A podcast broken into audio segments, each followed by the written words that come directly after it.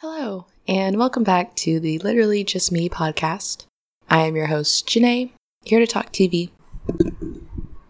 Hello, hello. Hello, hello. We are back with um episode 301 of Instant Star, titled Lose Yourself. I know last time I talked a lot about how 213, the season 2 finale, was like a pretty big departure from the instant star that I think we all like got accustomed to. And this episode specifically was like a very clear dividing line between like the first two seasons and now we have this new very different feeling show, which I think has its good and bad parts.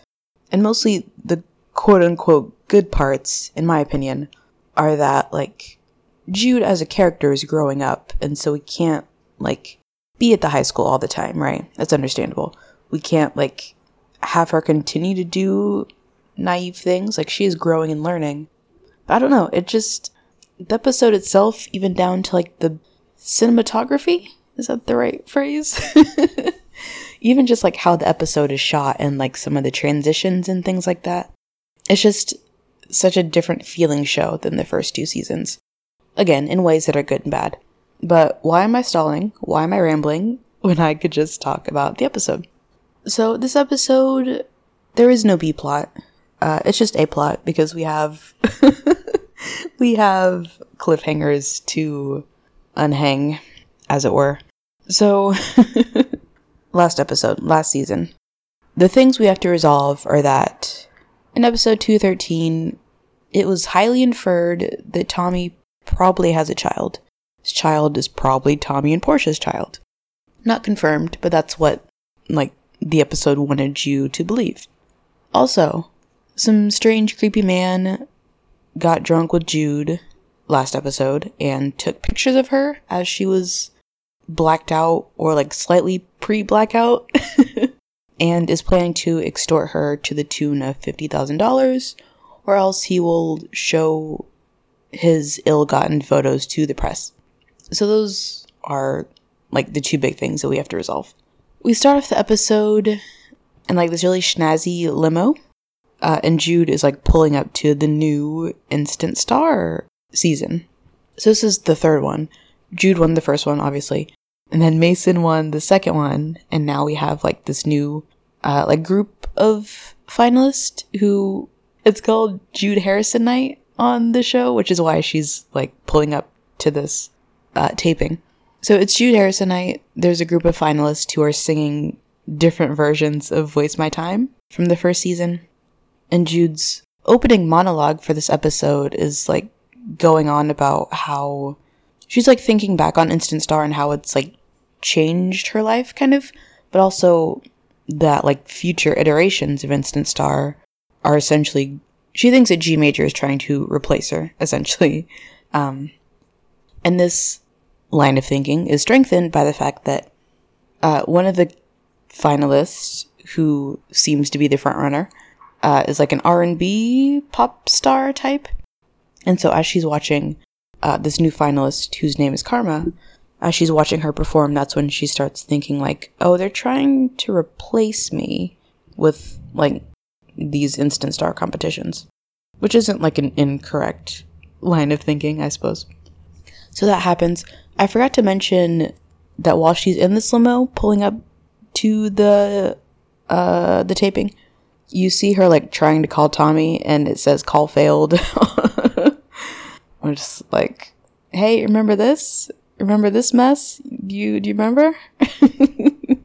like them showing that in the first 30 seconds of the episode. So, Karma, I want to talk more about her because, like, when you get down to it, Karma's character is really just Eden from the first season, but with a lot more speaking lines. Eden was like an R&B slash pop act, and Karma is also like an R&B slash pop act. Eden was very cutthroat, very uh, I'll do whatever it takes to get my way, no matter who else becomes collateral damage. And karma, we learned in this episode, is the same way. And honestly, I wish they would have not like redone this character like I feel that they did. But if they were like dead set on making another iteration of Eden, I wish they would have like obscured Karma's cattiness and her cutthroatness a little bit more. Or maybe even like developed it out of her experience in the music industry. So what happens with Karma through various kind of contrivances, Jude lets it slip to Karma that she is being blackmailed by a creepy photo guy from the bar.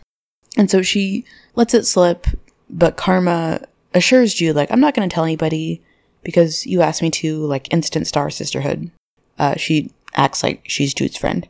And it turns out Karma later in the episode tells Darius about this. And so Darius says to Jude, like, hey, I heard about the blackmail. I'll take care of it, but now you have to do something for me. Uh, so we learn super quickly, like halfway through the episode, that Karma's not to be trusted. She's catty.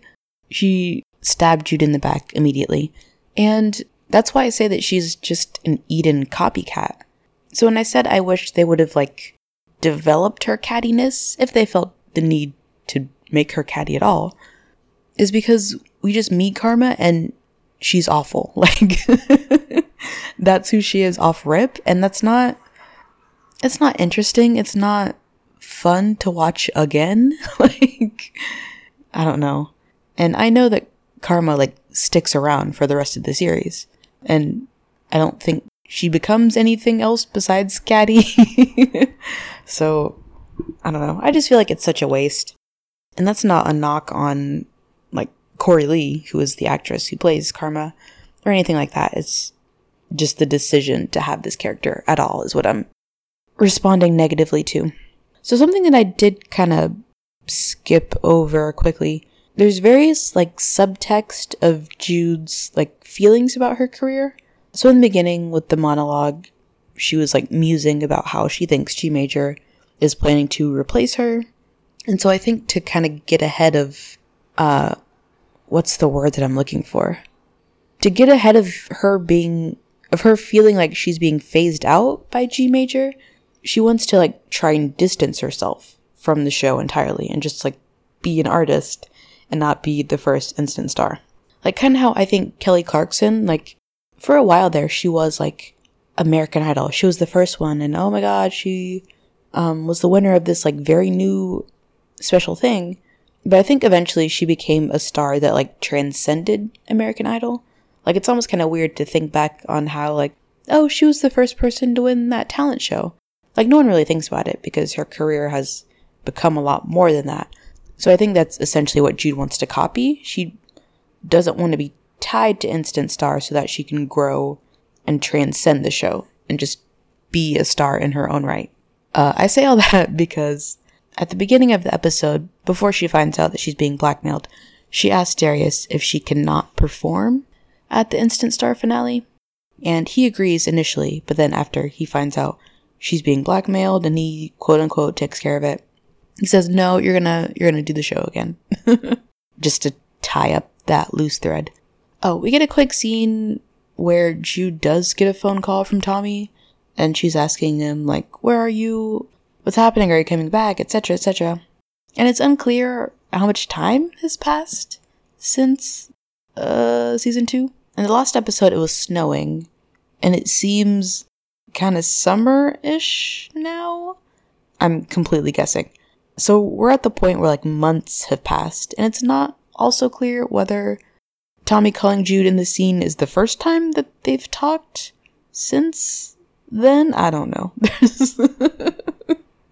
the writers gave all of us crumbs and said, deal with it. so Tommy calls Jude, they talk. He is like reassuring her and says that he's coming home soon so she's super happy. Jude even like talks to Sadie about this, and she's like, "At least he called me back." And Sadie's like, "Yeah, way to keep those expectations low." he gave you one phone call after being gone for what was probably months, and you're just stoked all over again. so, the halfway point of the episode, So Jude is about to perform at the Instant Star finale, and who shows up but Tommy, finally. Uh, so they do like this slow mo thing where like Jude is discovering him like walking out from behind this wall and is just like staring lovingly at him and he's like giving her a little smile back and it's so cute. But then the baby, the little child from last season, uh, like comes out from behind him and this baby like runs up to Portia and Portia like picks her up and is like kissing her face, da da da. Which again is supposed to make you, the viewer, think that this is Portia and Tommy's child that he went to the States to go pick up for some reason. We never talk about that. like they wrap up what happens with that at the end of the episode, and I'll get there, but I gotta talk about what happens next, uh, which is like the greatest scene in this episode and my favorite Jamie moment probably ever. Uh, so once Jude sees a child, she says like, "I can't believe it," and storms off. She doesn't say anything to him. She doesn't want to talk about it or have him explain. She just storms off dramatically. Whatever. So she goes into her dressing room and like flips out because of course she does. this was another like such an embarrassing moment to see her like flip out at the idea that maybe he had a child from a past relationship. He's like 25 at this point. Or no, I don't think a full year has passed. So he's 24 still. Whatever. Who cares? Who cares? So Jude's in her dressing room. She's flipping out. She like throws a fruit basket. I don't even. and then Jamie comes in to save the day to pick up the pieces and put Jude back together again. But Jamie gives the best monologue, the most timely, a, a perfect, perfect monologue here. I almost want to just like play it verbatim because it's like everything that needed to be said in this moment. So Jamie like starts off by joking around like, "Oh, is it time for you to like mess your life up again?" and she's like not trying to hear it. She's crying. She's hysterical. Uh, and Jude asks Jamie like, "Tommy is a kid. Did you know this?" And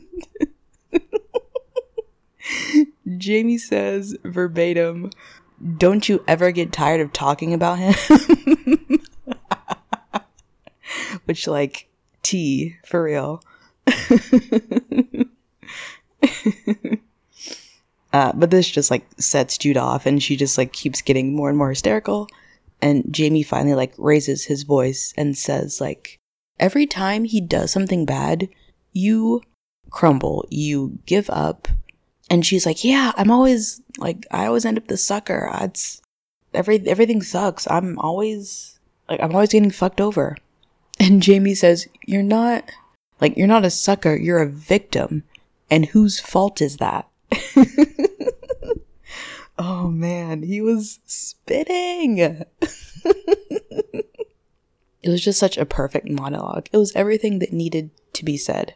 So Jamie says, like, you're always the victim, and whose fault is that? Meaning, like, it's her fault that she collapses whenever Tommy does something. Like, she's in charge of her actions. He can do whatever he wants. She doesn't need to crumble as a result. Um, and there's even a moment where, like, Jamie saying this, like, you act like such a victim, etc. And etc. and Jude's response to him, like, reading her for filth, is like, oh, so you hate me too? And Jamie's literally like, no, that's not what I'm saying at all. That's not. How did you get that from what I said?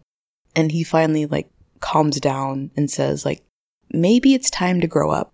And that I think at some point kind of like resonates with her.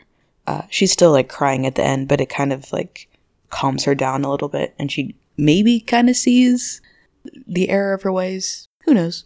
But it was perfect. Oh, God, I love it so much. if there's anything from this episode that I could go back and rewatch, it was him dragging her by her scalp.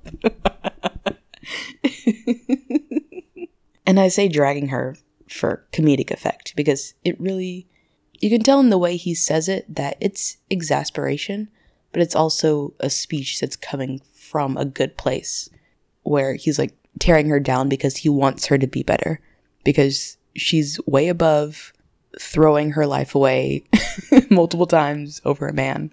I couldn't support that message anymore. So that happens. It's wonderful. Really, the last notable thing here is that they finally resolve the Tommy and the child storyline. So, what happens is, after Jude's performance, Tommy and the child, she never gets a name, this child. She. she just exists in scenes and people like pick her up and hold her, but never given a name. Okay. Uh, so Tommy and the child are like backstage or something. Darius appears in the shot, and the child runs up to Darius and says, Daddy. Oh, it's Darius's child. and Darius says something like, Ever since her mom got back on drugs, you're the only one that I could trust with this assignment. Or I don't think he calls it an assignment, but it's implied that Darius sent Tommy to Idaho, Wyoming? One of those states. He's he sent Tommy there to pick up his daughter and then bring her back to Canada because he trusts him. there was no one else in Wyoming that could have picked this child up for you. I don't. it's so confounding and just makes me feel like they had something else planned and then like backfired, just backstepped and just said, no, it's Darius' kid, whatever. That's that's easy, that's simple, whatever. But like it's it's so frustrating because this doesn't explain the scary bald man from the end of the last episode. Why was he there? If it was truly just Tommy doing a good deed for Darius, why was he why would someone need to like force him into a car to go to Colorado?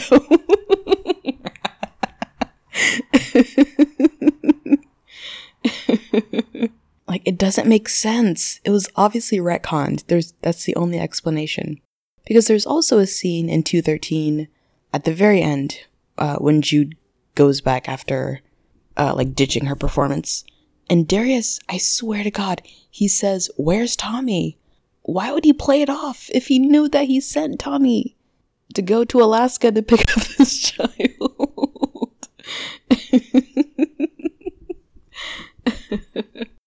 so, whatever. It's not Tommy's kid, it's Darius's kid, Darius's nameless child.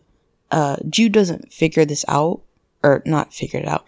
Jude doesn't learn this in this episode because the show writers are going to do the thing where the characters aren't going to talk out their conflict, at least not right away. They're going to ratchet up the tension by just having them avoid each other. Whatever. So that's really the episode. Oh, no, no, no. I almost said that's the episode without covering the big thing that informs the whole next episode. So the last piece to wrap up is the picture thing. So Darius like in the middle of the episode said, I'm going to take care of it for you. Meaning like the blackmail and the extortion from this guy. Jude. so she also has an ending uh, voiceover, which usually doesn't happen. It's usually just the beginning one. But anyway, she has an ending voiceover where she says, like, uh, blah, blah, blah. Grown ups choose their, their future, they choose their stories. So taking what Jamie said and applying it to the picture scenario. So what happens is that Jude scans the photos that creepy bar guy sent. She scans them and she puts them up on her website. She does this because if she posts the photos, it, there's no way that he can extort her because the photos are already out in circulation.